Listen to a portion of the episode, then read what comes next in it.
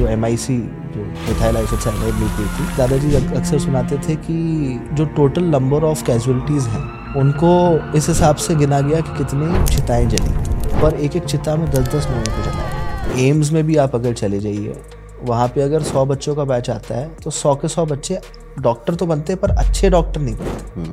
तो no matter उस बच्चे ने एक छोटे प्राइवेट संस्थान से पढ़ा हो या फिर आईआईटी से पढ़ा हो अगर वो अच्छा डॉक्टर अच्छा इंजीनियर अच्छा आर्किटेक्ट अच्छा लॉयर अच्छा एस्ट्रोलॉजर नहीं बन पाएगा तो it will not make sense for him Ayurveda को कहा जाता है कि ये पांचवा वेद है। कुछ फैसले मोदी जी के जो आपको लगते हो कि यार एकदम बढ़िया फैसले थे। आने वाले तीस साल भारत का गोल्डन पीरियड है अपना जीवन संवार सकते हैं। इंजीनियर साहब हैं ये। ये इंजीनियर साहब की गाड़ी है और थोक के भाव में इंजीनियर बनने लग गए।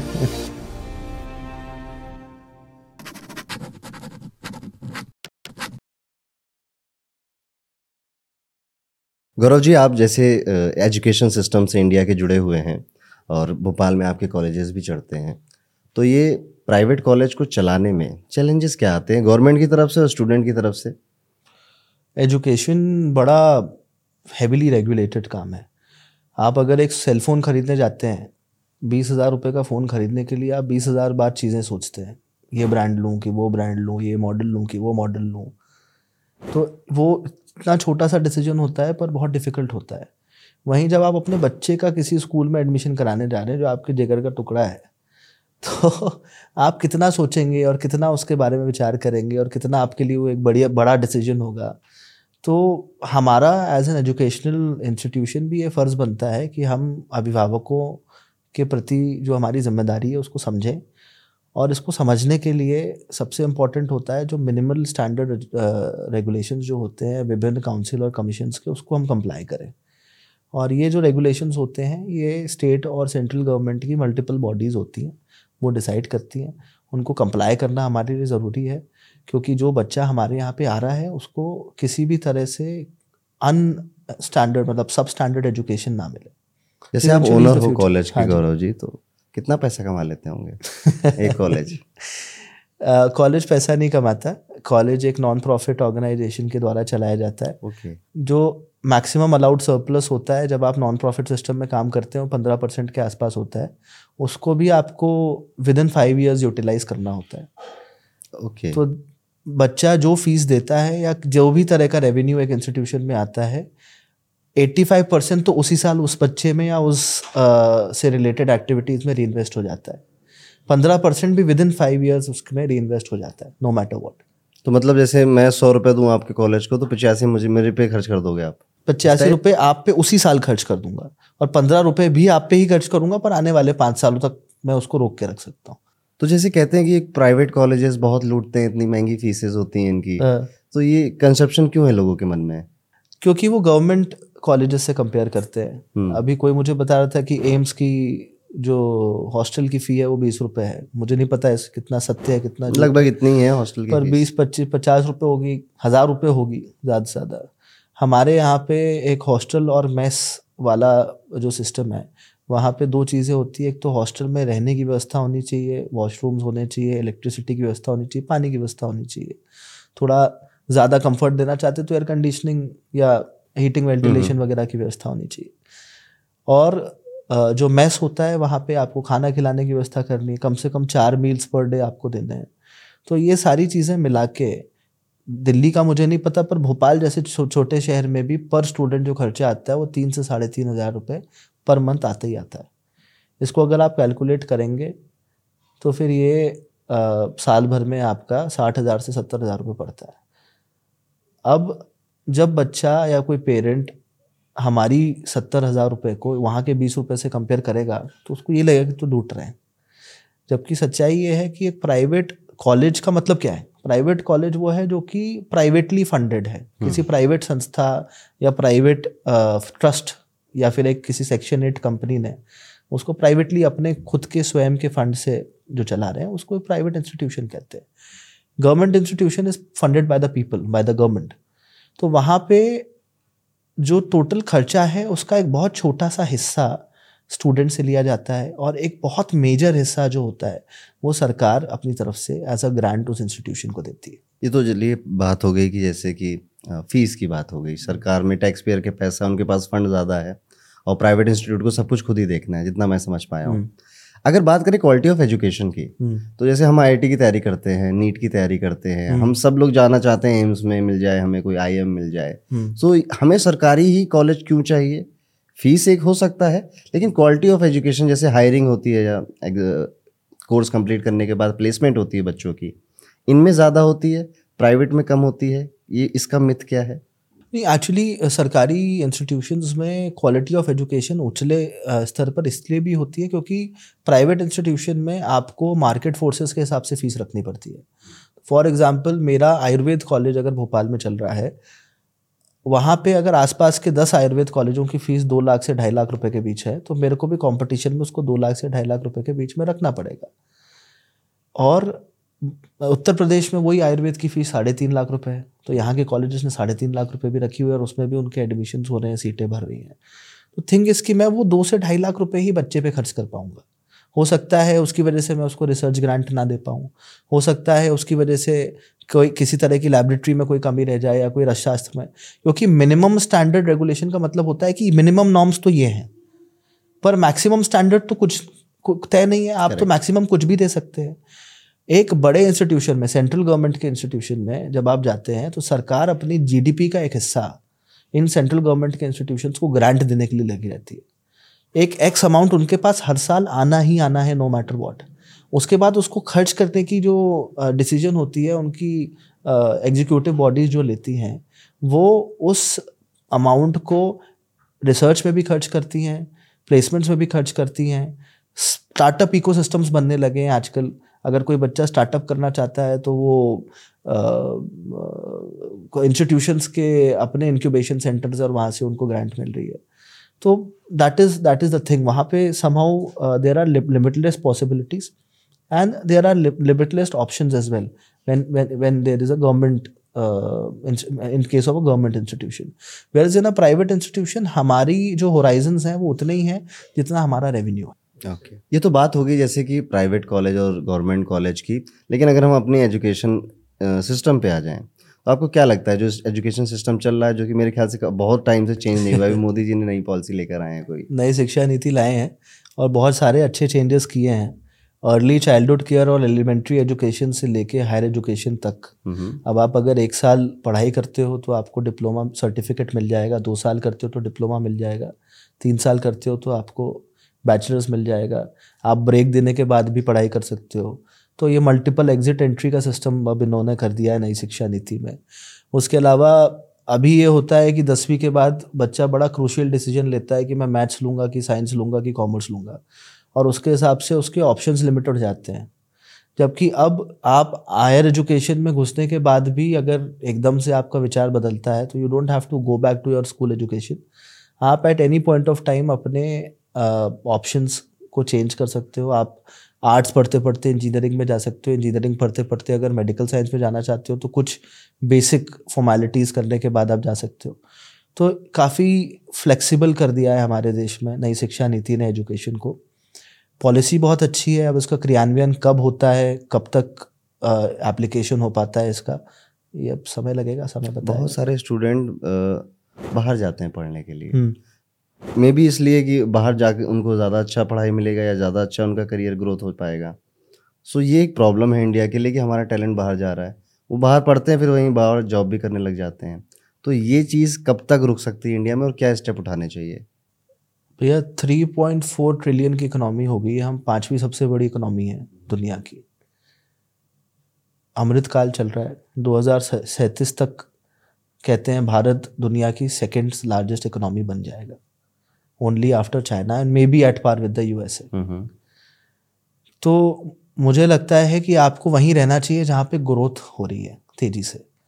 अगर आप भारत में अगले तीस साल सरवाइव भी कर जाते हो हम्म, कोई भी अपने पसंद का वर्टिकल चूज़ करो आप सरवाइव भी कर लेते हो तो भी आप इवेंचुअली ग्रो कर रहे होगे because the country is growing in every way तो मुझे नहीं पता कि एक बच्चा क्यों डिसाइड करता है कि उसको बाहर जाके पढ़ाई करनी है, बाहर जाके जॉब करना है।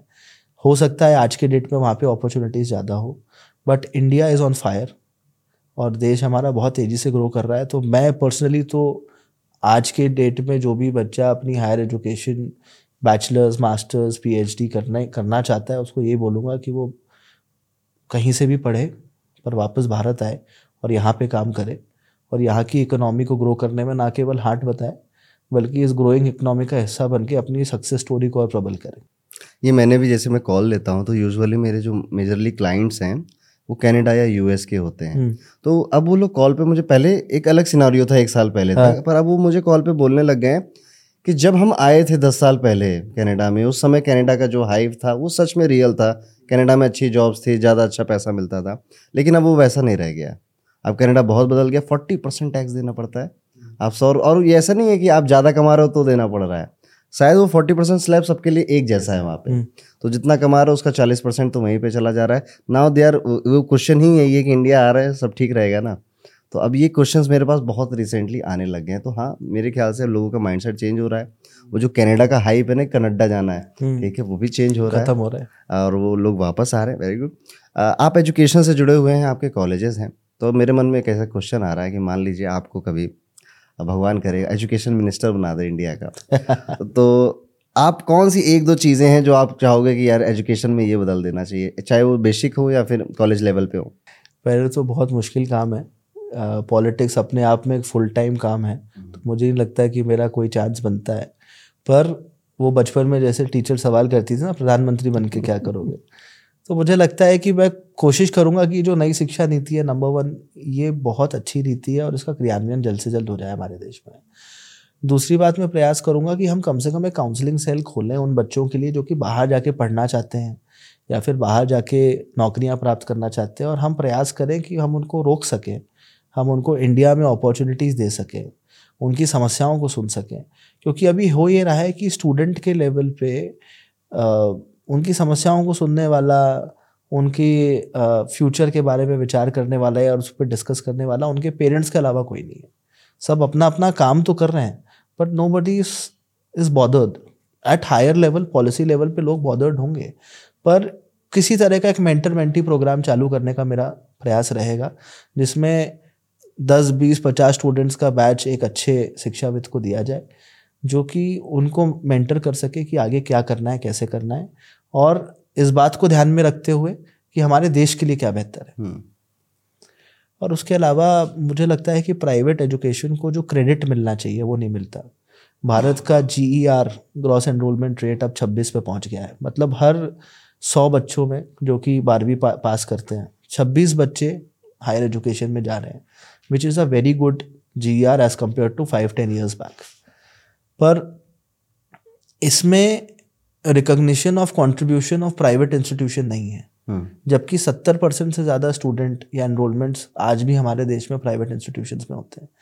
मैं कुछ ऐसी पॉलिसीज़ लाने का प्रयास करूँगा जिनके माध्यम से हम ना केवल नए सरकारी संस्थान या एग्जिस्टिंग सरकारी संस्थानों के साथ काम कर रहे हैं बल्कि हम प्राइवेट इंस्टीट्यूशंस को और ज़्यादा एम्पावर कर पा रहे हैं। ओके और उनको सही तरह से ग्रांट्स मिल रही हैं उनको सही मार्गदर्शन मिल रहा है उनके जो ट्रेनर्स हैं टीचर्स हैं उनके लिए बहुत अच्छी क्वालिटी के ट्रेन ट्रेनिंग द टीचर्स या ट्रेनिंग द ट्रेनर्स प्रोग्राम्स हो रहे हैं।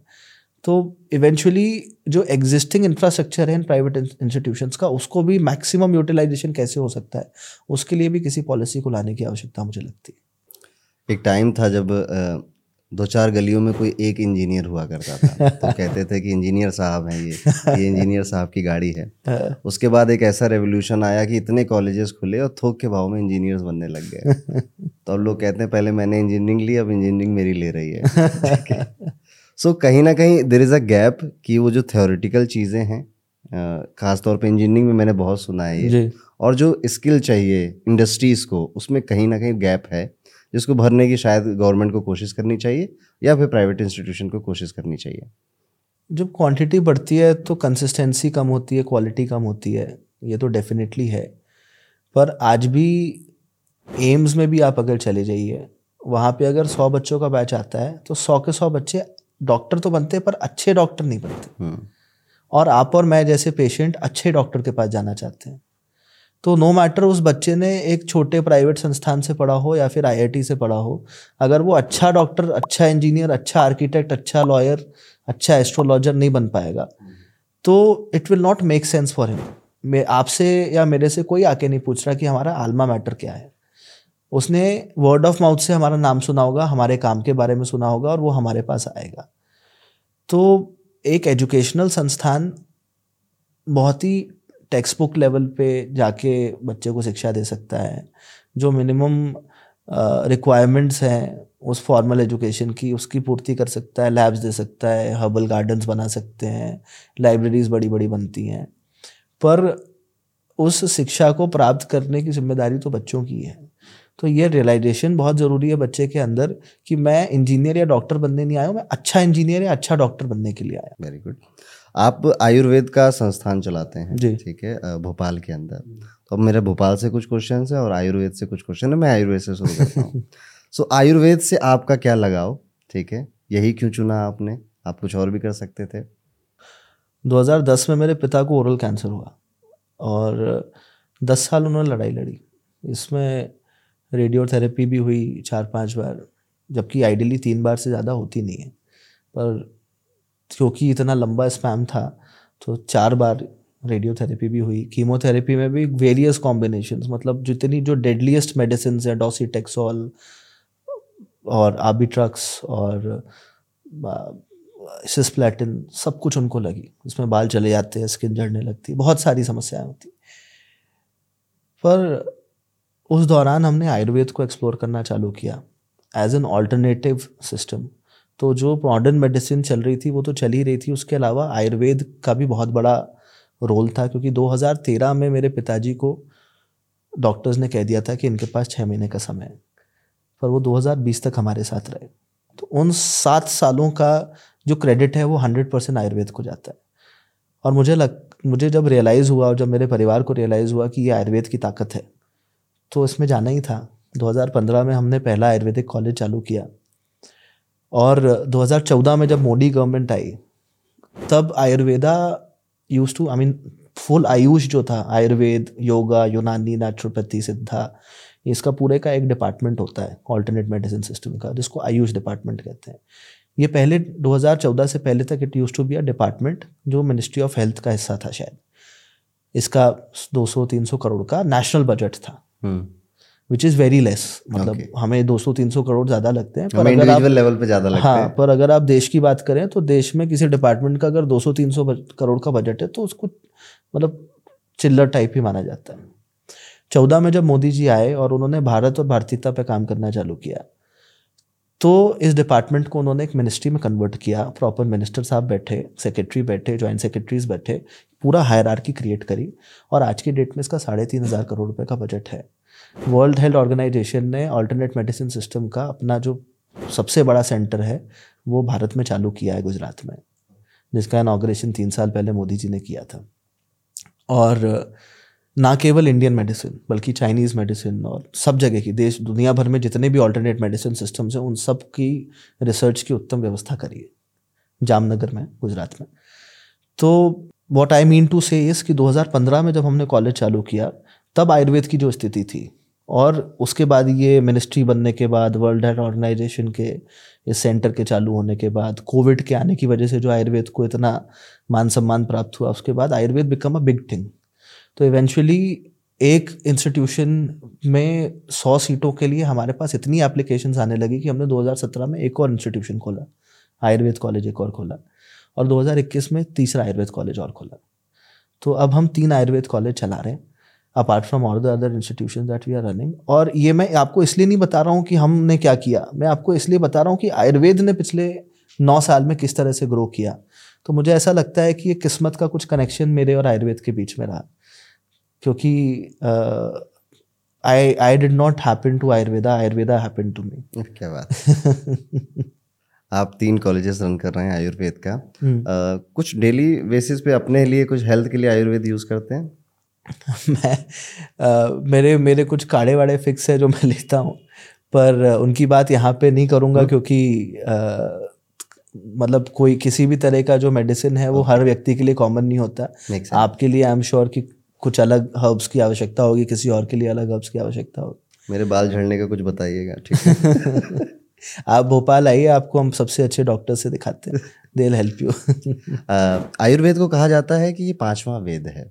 जी। और एक टाइम आज से अगर हम पंद्रह साल दस साल पहले जाएँ तो इसकी इतनी हाइप थी नहीं।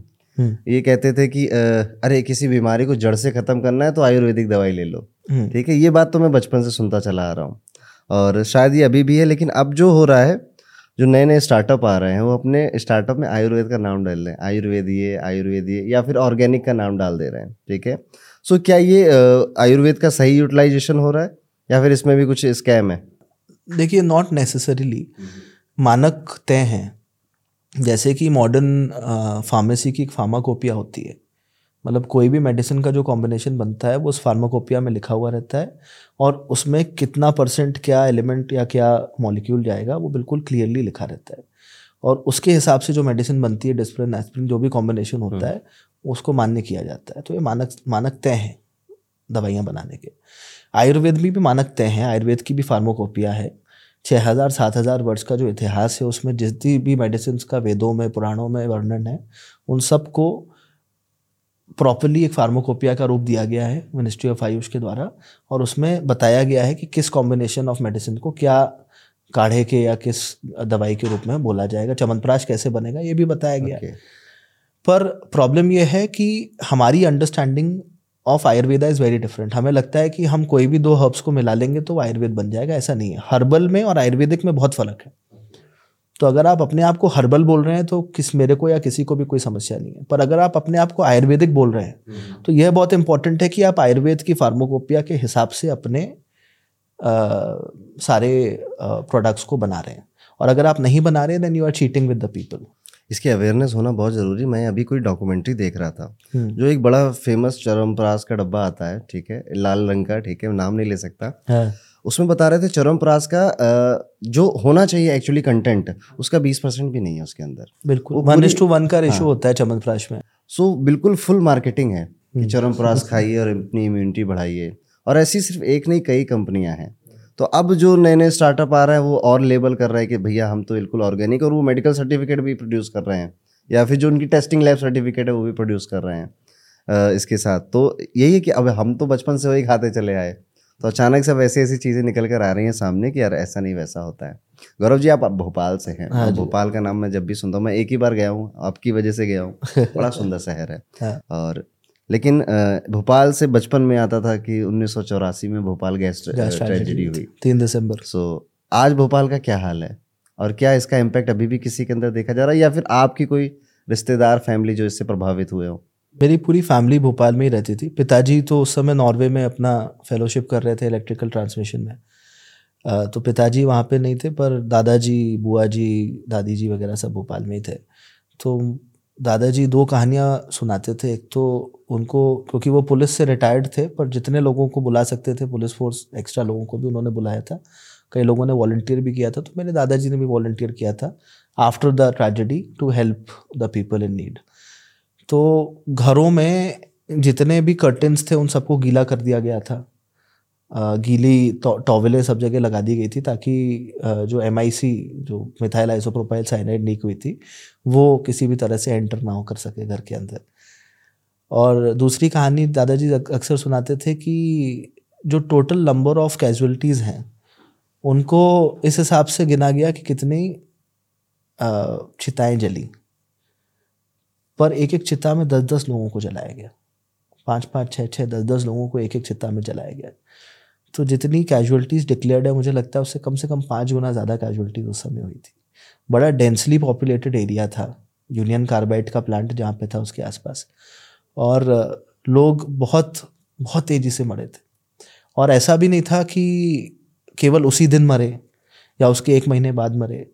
कई लोगों को उस गैस का असर होता चला गया और दस दस साल बाद तक उसके इफ़ेक्ट से लोगों की डेथ होती रही।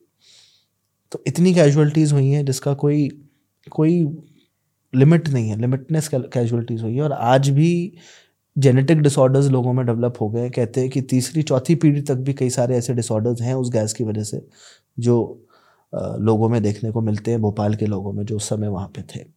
क्या आपको लगता है कि जो भोपाल है इसको उतना इज़्ज़त नहीं मिल रही एज अ टूरिस्ट प्लेस जितनी मिलनी चाहिए? बिल्कुल लगता है। मैं बैंगलोर में पढ़ाई करता था और बताता था कि मैं भोपाल से हूँ तो लोगों को लगता था बिहार में कोई जगह है भोपाल। हम्म, जबकि मध्य प्रदेश की राजधानी है तो और ज़्यादा से ज़्यादा अगर किसी ने भोपाल का नाम सुना था तो भोपाल गैस ट्रेजेडी की वजह से ही सुना था। और मुझे नहीं पता कि ऐसा क्यों है, बड़ा अनफॉर्चुनेट है भोपाल के लिए, क्योंकि हम we are right in the centre of the country हम भारत का दिल हैं और उसके बाद भी लोग हमको नहीं जानते हैं। पर इसका एक कारण ये भी हो सकता है कि बड़ा सुकून वाला शहर शहर है, बड़ा लेड बैक एटीट्यूड है हमारे यहाँ के लोगों का।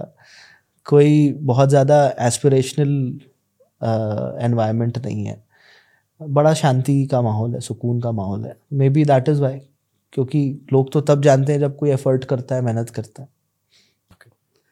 जितना मैंने आपके बारे में रिसर्च करी गौरव जी आपका पॉलिटिक्स की फैमिली का बैकग्राउंड रहा है।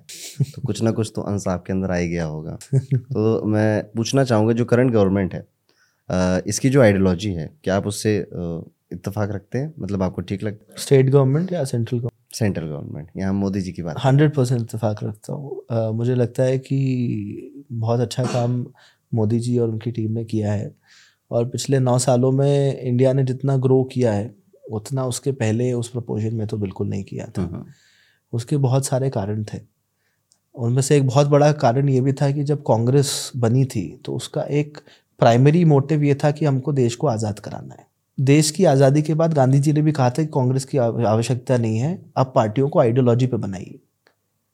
बीजेपी जो है वो एक पार्टी है जो एक आइडियोलॉजी पे बेस्ड है। कांग्रेस पार्टी में आपको लेफ्टिस्ट भी मिल जाएगा कम्युनिस्ट भी मिल जाएगा मार्क्सिस्ट भी मिल जाएगा लिबरल भी मिल जाएगा राइट विंग वाले लोग भी शायद मिल जाएँगे पर BJP is not like that BJP is following one single ideology और इसलिए उनका जो uh, जो माइंडसेट है वो बड़ा सॉर्टेड लगता है मेरे को।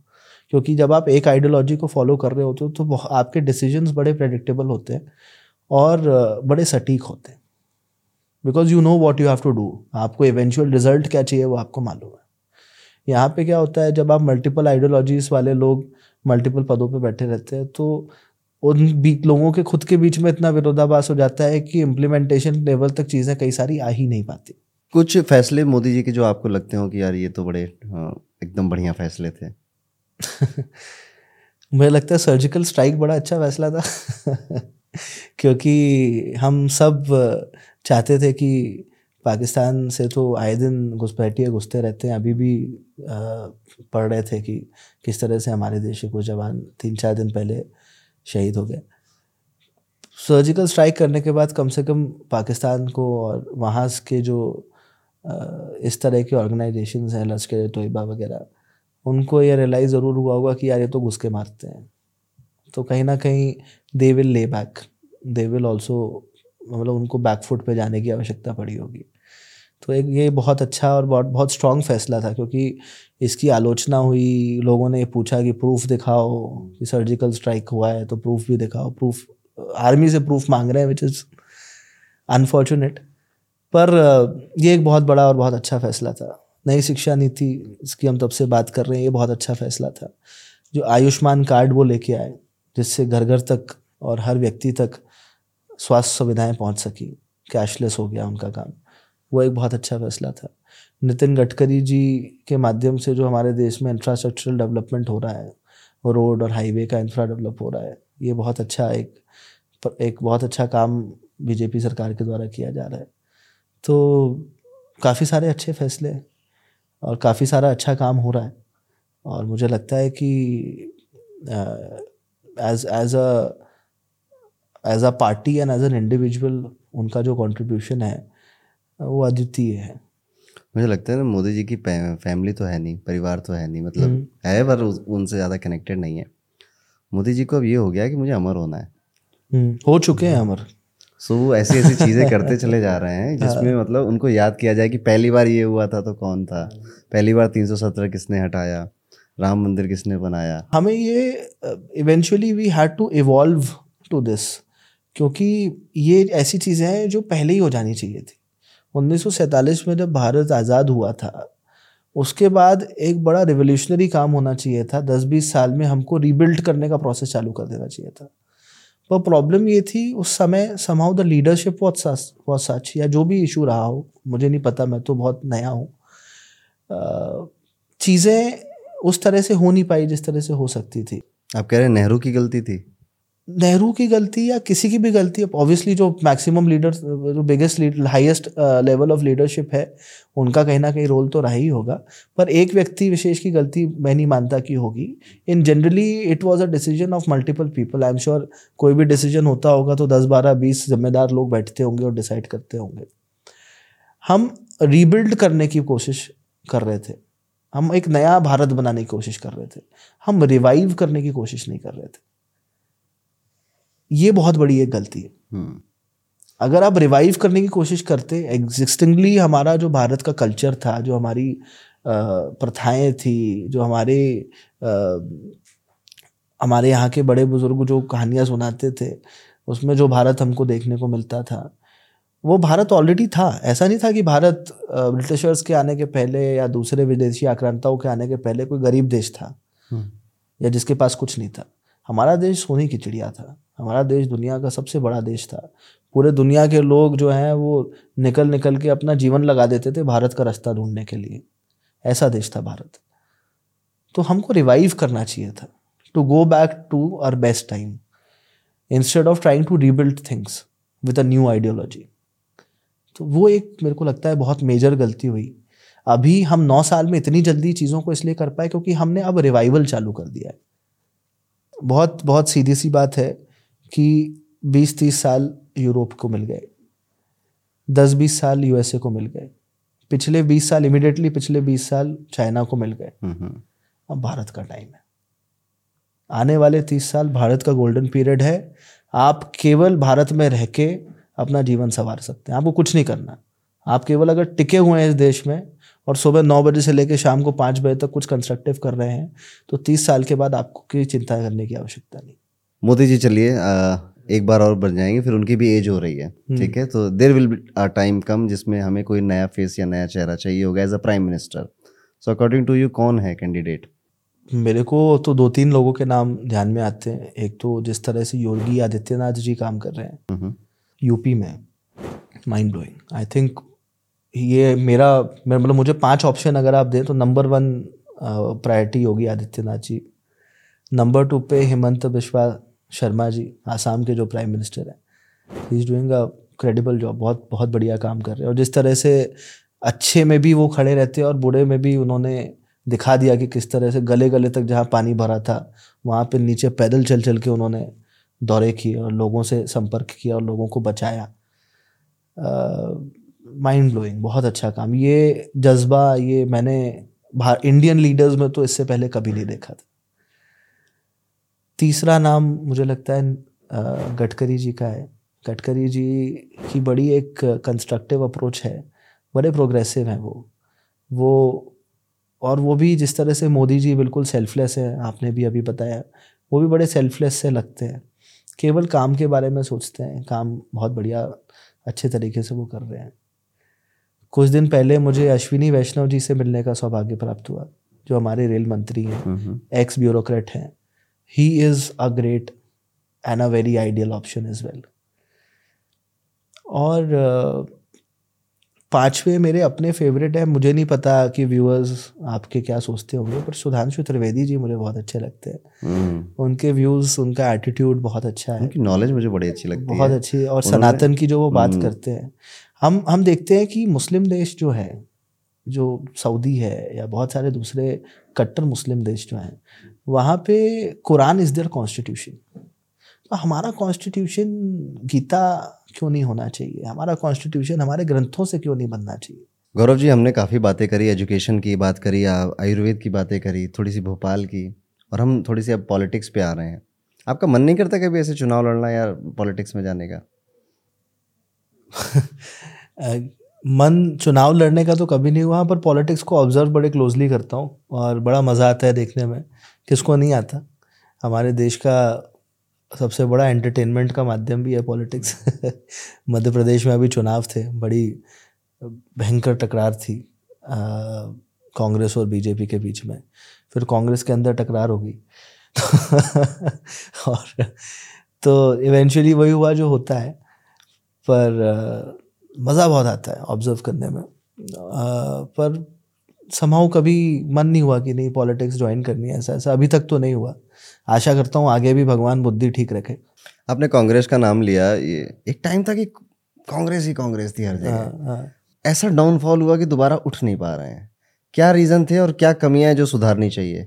I think with time leadership जो है वो उतनी, क्या होता है ना सर्वाइवल ऑफ़ द फिटेस्ट जो डार्विन की थ्योरी है ना, वो केवल इंसानों के जीवन के लिए नहीं, वो आपके प्रोफेशनल लाइफ में भी वो होती है। अभी कहते हैं कि थर्ड जनरेशन हमेशा चीज़ों को ख़राब कर देती है, क्योंकि फ़र्स्ट जनरेशन को स्ट्रगल करना आता है, उसने स्ट्रगल देखा हुआ होता है, किया हुआ होता है। उसके बाद जो सेकेंड जनरेशन आती है, उसने स्ट्रगल किया हो या नहीं किया हो they are also born with a silver spoon पर अपने माता पिता का स्ट्रगल देखा हुआ रहता है। तो उनको वो अप्रिशिएट कर पाते हैं कि नहीं बहुत मेहनत से ये हमें मिला है। उनको वैल्यू रहती है। थर्ड जनरेशन ने ना स्ट्रगल किया है ना देखा है। तो वो ना अप्रिशिएट कर पाते हैं ना उनको वैल्यू रहती है। अब राहुल गांधी कह रहे हैं। समझदार लोग समझ जाएँगे। पर वो उस उस स्ट्रगल को ना अप्रिशिएट कर पाते हैं ना उन्होंने देखा ही। उनकी गलती नहीं है पर इट्स ओनली दैट कि वो जहाँ पे भी परिवार आ जाता है और एक ही परिवार की जहाँ बात आ जाती है। आप देखिए जो भी सक्सेसफुल ऑर्गेनाइजेशंस भी हैं पॉलिटिक्स से हट के टाटाज में टाटाज में ज़रूरी नहीं है कि the next chairman will be a Tata only okay वहाँ पे they have a board they do proper selection और वहाँ पे वोटिंग होती है and it's a democratic decision और ऐसा ही होना चाहिए। सो so, सबसे फिट व्यक्ति है उसको मौका देना चाहिए किसी भी ऑर्गेनाइजेशन को हेड करने का। फैमिली रन ऑर्गेनाइजेशन नहीं है।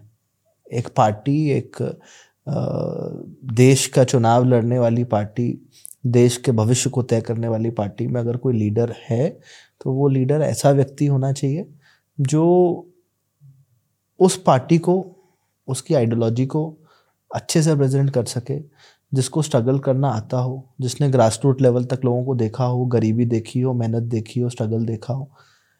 Unfortunately if somebody is born with a silver spoon और उन्होंने ज़मीनी रियलिटी के बारे में ज़मीनी सच्चाई के बारे में अगर उनको नहीं मालूम है तो वो ना खुद का भला कर सकते हैं ना देश का। भारत जोड़ो यात्रा दाढ़ी बढ़ाना। अच्छा दाढ़ी बढ़ाने का भी नए मोदी जी ने बढ़ाई थी एक बार ठीक है? और लोग पूछ रहे थे इस उम्र में मोदी जी कैसे बढ़ा पा रहे हैं? ठीक है? सो so, ये जो भारत जोड़ो यात्रा थी जो कि पूरा कन्याकुमारी से कश्मीर तक चली उन्होंने मतलब मेरे ख्याल से उसमें काफ़ी ज़्यादा उनको दिया है गांधी जी को कि उनकी इमेज चेंज करने में। लेकिन मुझे जो पर्सनल उनमें कमी लगती है, वो बोलने की स्टाइल में लगती है। जो वक्ता नहीं है, जैसे अटल बिहारी वाजपेयी हुआ करते थे और मोदी जी हैं, अच्छे वक्ता हैं। राहुल गांधी जी के अंदर वो स्पार्क नहीं दिखाई देता, या वो भाषा शैली हिंदी को पकड़ने की वो चीज़ नहीं दिखाई देती। सो मेरे ख्याल से, मेरे ख्याल से मेरा ओपिनियन है, मैं, मुझे ज़्यादा पता भी नहीं है, मैं गलत भी हो सकता हूँ। कि उनको एक ऐसे एक लीडर को सामने रखना चाहिए जो अच्छा बोले हिंदी बेल्ट में एटलीस्ट जो विजनरी हो। अगर आप विजनरी हैं और आप अपना विजन किसी को बताते हैं तो आप इस बात पे ध्यान नहीं दे रहे होते कि मेरी भाषा कैसी है मेरे शब्द कैसे हैं। सामने वाला आपके विजन को अप्रिशिएट कर रहा होता है सुनने वाला आपके विजन को अप्रिशिएट कर रहा होता है। वेर एज कम्युनिकेशन स्किल्स वो बहुत अच्छा रोल प्ले करती हैं पर विजन uh, होना बहुत ज़रूरी है मुझे ऐसा लगता है। और अनफॉर्चुनेटली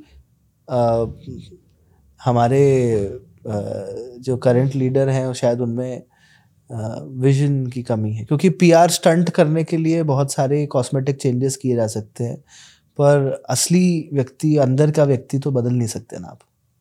चलिए इसमें बहुत गालियाँ पड़ेंगे हम दोनों को ठीक है। कांग्रेस वाले भी देंगे बीजेपी वाले भी देंगे हमने एक साथ काफ़ी लोगों के दिल तोड़ा होगा ठीक है।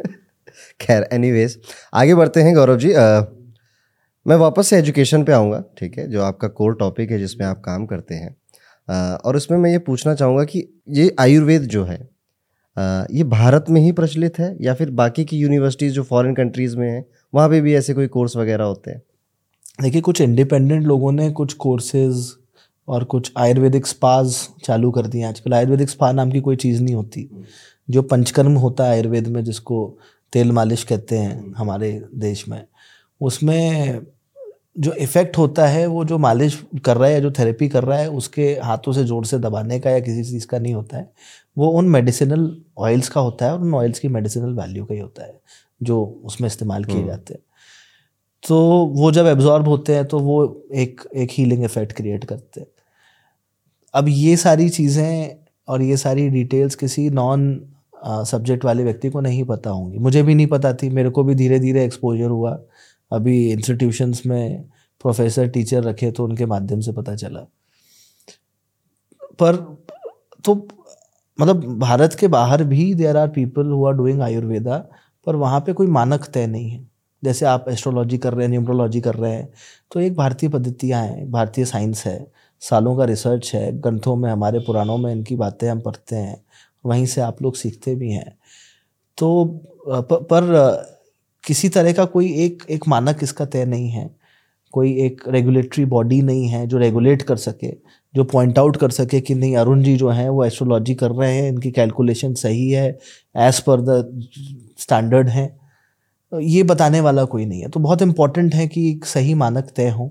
बाहर आयुर्वेद में भी और बाकी जितने भी इंडिया की जितनी भी कल्चरल एक्टिविटीज़ है उन सब के इस तरह के मानक मेरा भी ये मानना है जैसे ज्योतिष में ना कोई एक सर्टिफिकेट अथॉरिटी होनी चाहिए कि आप सर्टिफाइड ज्योतिष हंड्रेड परसेंट है? और आप कंसल्टेशन लेने लायक हैं क्योंकि कहीं ना कहीं साइकोलॉजी बहुत मैटर करती है एस्ट्रोलॉजी में। बिल्कुल। और आप क्योंकि ये बता रहे हो किसी को और आपको अब रूड हो गया अरे हटो जाए तुम्हारा तो सब कुछ बेकार है ठीक है? तुम जाओ यहाँ से। अगर आप ऐसे बता भले आपको कितनी नॉलेज हो हम्म। उस नॉलेज का कोई फ़ायदा नहीं है। आपको सामने वाले को समझना पड़ता है। आप विश्वास करते हैं एस्ट्रोलॉजी में? बहुत विश्वास करता हूँ। एस्ट्रोलॉजी में इसलिए विश्वास करता हूँ क्योंकि भाग्य में विश्वास करता हूँ। और भाग्य में इसलिए विश्वास करता हूँ क्योंकि मुझे मालूम है कि मेरे कर्म तो इतने अच्छे या इतने ज़्यादा नहीं हैं। जो भी मुझे प्राप्त है या तो प्रारब्ध है या मेरे माता पिता का जो संकल्प उनकी मेहनत थी उससे प्राप्त है। उनके उनके जो कर्म थे उनके माध्यम से सब मिला है। मैं आप जब यहाँ पे आ रहे थे मैंने आपको एक रिपोर्ट भेजी थी। द फॉर्चून रिपोर्ट बहुत सुंदर रिपोर्ट बिल्कुल बिल्कुल बिल्कुल। बड़ी डिटेल रिपोर्ट थी न्यूमरोलॉजी की। आपने मेरे को लगता है मेरा केवल डेट ऑफ़ बर्थ लिया था। जी। और मेरे डेट ऑफ़ बर्थ और नाम के आधार पे आपने वो बड़ी सुंदर रिपोर्ट बनाई। फॉर्चून रिपोर्ट हमने मतलब मैंने खुद उसमें जितना कंटेंट है हाँ। अपने पूरे एक्सपीरियंस के साथ उसमें रखा है। हम्म। और ये कहीं और नहीं मिलेगा हमारे अलावा। तो ये ऐसा नहीं है कि हम कोई सॉफ्टवेयर यूज़ कर रहे हैं ये ऑल द कंटेंट जो है ये हमारा खुद का इन हाउस बनाया हुआ है। बहुत बढ़िया बहुत और इसमें हम काफ़ी सारी ऐसी चीज़ें बताते हैं आपकी lucky email ID lucky bank account ये तो बहुत कॉमन सी चीज़ें होती हैं। आपकी किससे बनेगी किस डेट ऑफ़ बर्थ वाले से किससे नहीं बनेगी? फ्यूचर हम्म। प्रोडिक्शन क्या है? एवरी मतलब बहुत कुछ है। और साथ ही साथ क्योंकि मेरा जो मोटिव रहा है गौरव जी वो यही रहा है कि कई सारे लोग ना एस्ट्रोलॉजी निमोलॉजी को ऐसे भी मानते हैं तो वहम है ये काम नहीं करता। ये वही बोलता है जिसको आती नहीं है। हम्म। तो मैंने इसके साथ अपना कोर्स फ्री देता हूँ। कैशलॉजी भी सीखो निमोलॉजी भी सीखो उसके बाद बोल के दिखाओ ये काम नहीं करता। हम्म। तो मेरे इस रिपोर्ट के साथ ये भी मकसद है। आप में से अगर किसी को चाहिए तो नीचे लिंक दूँगा है आप उसमें अपनी डिटेल फिल करके ले सकते हैं। तो ये थोड़ा सा प्रमोशन कर लिया गौरव जी मैंने। अच्छी चीज़ों का प्रमोशन होना भी चाहिए बिल्कुल बिल्कुल। व्यापार और एक अच्छी थी प्रचार साथ में चलते हैं। व्यापार और प्रचार साथ में चलते पर जो आप काम कर रहे हैं या जो मैं काम कर रहा हूँ ये व्यापार नहीं है। ये विशुद्ध रूप से समाज सेवा है। पर रोटी तो आपको भी खानी है मुझे भी खानी है। तो उसकी व्यवस्था तो होनी चाहिए। तो गौरव जी इतनी बातें हो गई। आपका स्पिरिचुअलिटी से कोई नाता है? बहुत नाता है। मैं जिस परिवार जिस परिवेश से आता हूँ वहाँ पे सुबह उठ के पूजा पाठ करना एक बड़ी नेचुरल सी चीज़ है। जैसे हम बाकी दूसरे काम करते हैं सुबह उठ के नहाते हैं, धोते हैं ब्रश करते हैं, वैसे ही पूजा करना इज़ पार्ट ऑफ़ द तो स्पिरिचुअलिटी और भक्ति में जो फ़र्क होता है, वो फ़र्क तो है। मतलब मैं ईश्वर की भक्ति करता हूँ, मुझे बहुत ज़्यादा इंटेलेक्चुअल स्पिरिचुअलिटी के बारे में नहीं पता। पर एक चीज़ का रियलाइजेशन ज़रूर है कि सत्ता ईश्वर की है, प्रभु इच्छा बलवान है। ईश्वर चाहेंगे तो बना देंगे, और नहीं चाहेंगे तो आप कितना ही प्रयास कर लें, कुछ नहीं हो सकता। किन पूजा करते हैं आप? मैं भगवान भोलेनाथ का आ, की ब, बड़ी भक्ति करता हूँ। उनसे कभी कुछ मांगा है और उन्होंने ना दिया ऐसा नहीं हुआ। और अब तो ये लगने लगा है कि शायद मांगने की आवश्यकता नहीं है क्योंकि वो ईश्वर को अगर नहीं पता होगा कि आपके लिए बेस्ट क्या है तो फिर किसको पता होगा? कभी कोई ऐसी अनुभूति हुई कोई शिव जी को देखने जैसी? नहीं सबकॉन्शियस माइंड में कई बार जब आप परेशान होते हैं तो आपको प्रेरणा देने के लिए आपका सोल या नेचर या आपका सबकॉन्शियस कुछ ना कुछ हमेशा करता है। तो मुझे ऐसा लगता है कि जब भी मैं परेशान होता हूँ तो अक्सर शिव जी या हनुमान जी ज़रूर सपने में दिखते हैं और वो कहते हैं कि हो जाएगा और हो भी जाता है। तो बचपन से आप पूजा करते हो ऐसा है? बचपन से एक मेरी छोटी सी किताब है उसमें कुछ पाठ हैं जो मैं ऑन अ रेगुलर बेसिस करता हूँ राम रक्षा स्त्रोत करता हूँ संकट मोचन हनुमान अष्टक करता हूँ शिव जी की स्तुति करता हूँ रुद्राष्टक के माध्यम से और गजेंद्र मोक्ष रोज करता हूँ आदित्य हृदय स्त्रोत रोज करता हूँ ये मैंने देखा है जो लोग पूजा करते हैं और अपने इष्ट देव की अगर पूजा करते हैं कुंडली के पाँचवें घर से आपके इष्ट देव पता चल जाते हैं हम्म। तो उनकी लाइफ में प्रॉब्लम्स को हैंडल करने की कैपेसिटी अपने आप उनके अंदर बढ़ जाती है। और यूजुअली मैंने उनको लाइफ में सक्सेसफुल अमीर और अच्छा करते हुए ही देखा है। तो पूजा करने का प्रभाव हमारे जीवन में ज़रूर पड़ता है और हर किसी को चाहे वो छोटा हो बड़ा हो किसी भी काम में हो पूजा करना या किसी ना किसी तरह से अपने धर्म से जुड़ा होना चाहिए ये मेरा अपना पर्सपेक्टिव है। चलिए वापस आते हैं। मुझे आपसे पॉलिटिक्स की बातें करने में बड़ा मज़ा आ रहा है। ठीक है आप दिल खोल के आप जो है अंदर से बीजेपी सपोर्टर है। नहीं, नहीं, आप मुझसे मोदी जी के बारे में अच्छी अच्छी बातें बुलवाना चाहते हैं। नहीं मैं तो चाहता हूँ आप बिल्कुल खोल के बोले।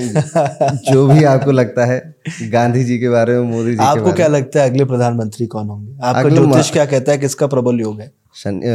शनि बलवान है मोदी जी का हाँ। तो चौबीस जी चौबीस में भी मोदी जी ही आएँगे हाँ। ये मेरा प्रिडिक्शन है भी कह लीजिए या फिर इमोशन हम्म। भी कह लीजिए ठीक है तो चौबीस इमोशनल प्रिडिक्शन और जहाँ तक लगता है मुझे वो टर्म वो पूरा नहीं करेंगे हाँ। ठीक है और बीच में ही कुछ ऐसा होगा कि किसी और को फेस ये बीजेपी स्ट्रेटेजिकली करेगी हम्म। ठीक है तो वो टर्म शायद वो पूरा ना करें हम्म। और बीच में ही आ, किसी और को बनाया जाएगा प्रधानमंत्री सो हम्म। ये ऐसा भी लगता है। यूजुअली 2029 के आसपास उनतीस से पहले चुनाव का आने से पहले ऐसा हम्म। किया जाएगा ताकि नए चुनाव के लिए फेस और उसकी प्रधानमंत्री का प्रमोशन मार्केटिंग नए नए अंदाज में नए व्यक्ति के माध्यम कर दे और वो प्रधानमंत्री बने हुए हों तो मुझे लगता है ऐसा होगा। अब भगवान जाने क्या होगा ठीक है? ऐसे मुझसे कोई कह रहा था पंडित जी आईपीएल की प्रोडिक्शन कर दो ठीक है? मैं नहीं करता भाई मैं ये रिस्की काम ठीक है? नहीं पर क्या ये सही है? मतलब वो हम लोग देखते हैं ना कि with great power comes great responsibility तो ज्योतिष का अगर आप में ज्ञान है तो it is sort of a power बिल्कुल। तो क्या उससे जुड़ी ज़िम्मेदारी का निर्वहन करते हैं आप और बाकी जो ज्योतिष कर रहे हैं उनको बोलते हैं कि नहीं आप भी करो। अगर आप ये पूछ रहे हो कि जैसे कि कौन सी टीम जीतेगी मुझे सट्टा किस पे लगाना है ठीक है? तो बिल्कुल नहीं ये पॉसिबल ही नहीं है मेरे हिसाब से ये बिल्कुल भी पॉसिबल नहीं है। लोग अपना गणित लगाते हैं कि आज ऑस्ट्रेलिया और इंडिया का मैच है तो आज की कुंडली बना ली कौन जीतेगा? ये अपना लगाते हैं जिसका कोई बेस नहीं है। जबकि कुंडली के लिए एक इंसान उसकी जन्म तारीख उसका जन्म समय उसकी जन्म का स्थान होना चाहिए। तो एक क्रिकेट मैच की कैसे कुंडली बनेगी? पॉसिबल ही नहीं है। आप अपने दिमाग में कुछ भी बना लो कि आज उसकी जन्म तारीख है आज उसका ये है वो है। या इंडिया के कैप्टन के हिसाब से करो पर एक टीम में सिर्फ़ कैप्टन तो नहीं खेल रहा है। और भी बहुत लोग और भी बहुत लोग हैं। कितने सारे फैक्टर्स हैं। ठीक है?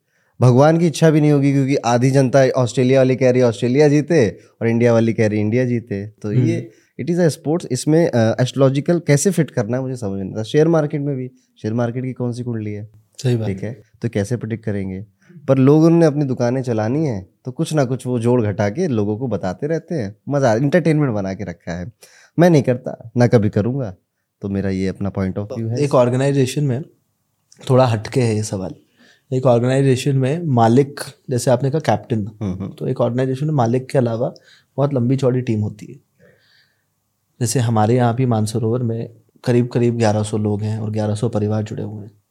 तो क्या इस बात का प्रबल योग है कि जो मे भी मेरे पास या मेरे जैसे किसी भी बिज़नेस ओनर के पास है वो मेरी किस्मत से नहीं बल्कि उनमें से किसी किस्मत से पॉसिबिलिटी है ठीक है हम्म। पर मेरी जहाँ तक मानना है ये जो बिज़नेस की बात आती है हाँ। अगर मानसरोवर ऊँचा उठेगा हम्म। तो आपको प्रॉफिट होगा ठीक है हम्म। जो इन टर्म्स ऑफ़ शेयर या इक्विटी बोला जाए डूबेगा तो नुकसान भी आप ही को होगा तो उसका जो प्रत्यक्ष प्रमाण या प्रत्यक्ष जो कर्म है वो आपसे रिलेटेड है इसीलिए वो आपके भाग्य से कि मुझे कब क्या करना चाहिए बाकी जो एम्प्लॉयज़ हैं ठीक है उनकी फंक्शनैलिटी वो ऑपरेशंस में काम आएँगे कि अच्छा काम कर रहा है बुरा काम कर रहा है हम्म। ठीक है कई मालिकों की कुंडली में होता है कि एम्प्लॉय अच्छे नहीं मिलेंगे हम्म। जैसे मेरे बड़े भैया की कुंडली में ठीक है वो हमेशा स्ट्रगल करते रहते हैं अपने एम्प्लॉयों से रोते रहते हैं ठीक है तो अब ऐसे में क्या करना चाहिए जैसे आमतौर पर जिनका भाग्यांक आठ होता है हम्म। जिनकी डेट ऑफ़ बर्थ जोड़कर आठ आता है ऐसे लोगों को अच्छा स्टाफ नहीं मिलता हम्म, जो डिजायर्ड स्टाफ होता है वो नहीं मिलता। हम्म, तो ये हमेशा उसमें स्ट्रगल करते रहते हैं। पर स्टाफ गड़बड़ है तो आपका बिज़नेस डूब जाएगा। ऐसे देखने लगे तो बाप रे हो चुका फिर काम। ठीक है? अब जैसे टाटा की कंपनी में लाखों लोग काम कर रहे हैं। हम्म। अब किसी का एक राहु मंगल खराब है तो टाटा थोड़े डूबे टाटा थोड़ा डूबेगा बिल्कुल। ठीक है? तो इस तरह से चीज़ें होती है। तो बेसिकली बिज़नेस में तो ओनर का ही देखना चाहिए मेरे ख्याल से। इतना ही है। मज़ा आया ये बात करके आपसे। तो जैसे आपने क्रिकेट की बात करी अभी हम लोगों ने ठीक है? तो ममता जी ने भी एक बयान दिया था वर्ल्ड कप इंडिया हार गया दुर्भाग्य से। कि अगर ये कोलकाता में होता तो इंडिया जीत जाती, पर मोदी जी ने अपने नाम के स्टेडियम में मैच कराया, इस वजह से इंडिया हार गई। तो मोदी जी की गलती है, वर्ल्ड कप इंडिया हार गई। हाँ मैं देख रहा हूँ, बहुत सारे मीम्स चल रहे हैं, पनौती पनौती बोला जा रहा है मोदी जी को। पर मुझे लगता है कि ऐसा कुछ कहना या बोलना भी बड़ा माइंडलेस सा दिखता है। इंडिया की टीम ने लगातार दस मैचेस जीते अलग अलग वेन्यूज़ पे। एक मैच अहमदाबाद में भी जीता। तो ये खेल जब होता है दो टीमों के बीच में तो प्रोबेबिलिटी मैथमेटिकल प्रोबेबिलिटी किसी भी टीम के जीतने की पचास परसेंट होती है। तो पहली बॉल ना ना ना डली मतलब पहली बॉल डलने से पहले भी पचास परसेंट ऑस्ट्रेलिया जीता था, पचास परसेंट इंडिया जीता था। उसके बाद उनके गेम पे, उनकी स्पिरिट पे डिपेंड करता है कि गेम किस तरफ़ जाएगा। इसका किसी स्टेडियम से, किसी पिच से, किसी चीज़ से कोई लेना देना नहीं। हमारे अपने कैप्टन रोहित शर्मा ने एक दिन पहले बोला था कि हम कहाँ खेल रहे हैं इससे कोई फ़र्क नहीं पड़ता। किस पिच पे खेल रहे हैं इससे कोई फ़र्क नहीं पड़ता। हम कैसा खेल रहे हैं इससे फ़र्क पड़ता है। चलिए हम इस पॉडकास्ट के एंड में आ गए हैं गौरव जी। जी। जाते जाते मैं आपसे कहूँगा कि आप हमारे स्टूडेंट्स को जो एजुकेशन के सफ़र में हैं आप तो जुड़े रहते हैं स्टूडेंट से। जी। क्या कहना चाहेंगे कुछ उनके लिए टिप्स मुझे लगता है एक पैशन के साथ वो लगे रहें। और जैसा कि अभी हमने कुछ देर पहले डिस्कस किया था कि एस्ट्रोलॉजर नहीं बने अच्छे एस्ट्रोलॉजर बने। और ये ज़रूर ध्यान रखें कि समाज ने आपको और जब ईश्वर ने आपको मौका दिया है कि आप एक इतने अच्छे गुरु के माध्यम से एस्ट्रोलॉजी न्यूमरोलॉजी और बाकी चीज़ें सीख पा रहे हैं तो आप उसका इस्तेमाल भी समाज के भले के लिए ज़रूर करें। अ, कुछ परसेंट चैरिटी ज़रूर करें। जैसे हॉस्पिटल्स और स्कूल्स में होता है कि हम डिसाइड कर लेते हैं कि हम दस परसेंट बीस परसेंट फ्री में करेंगे। तो दस परसेंट बीस परसेंट आप फ्री में करिए। अस्सी परसेंट पैसे कमाइए बढ़िया कमाइए। जित मैक्सिमम आप लीजिए आप पचास हज़ार रुपये लीजिए। पर दस परसेंट बीस परसेंट फ्री में भी करिए। Thank you so much Gaurav ji the Arun Pandit show में आने के लिए। Thank you so much Arun ji Radhe Radhe.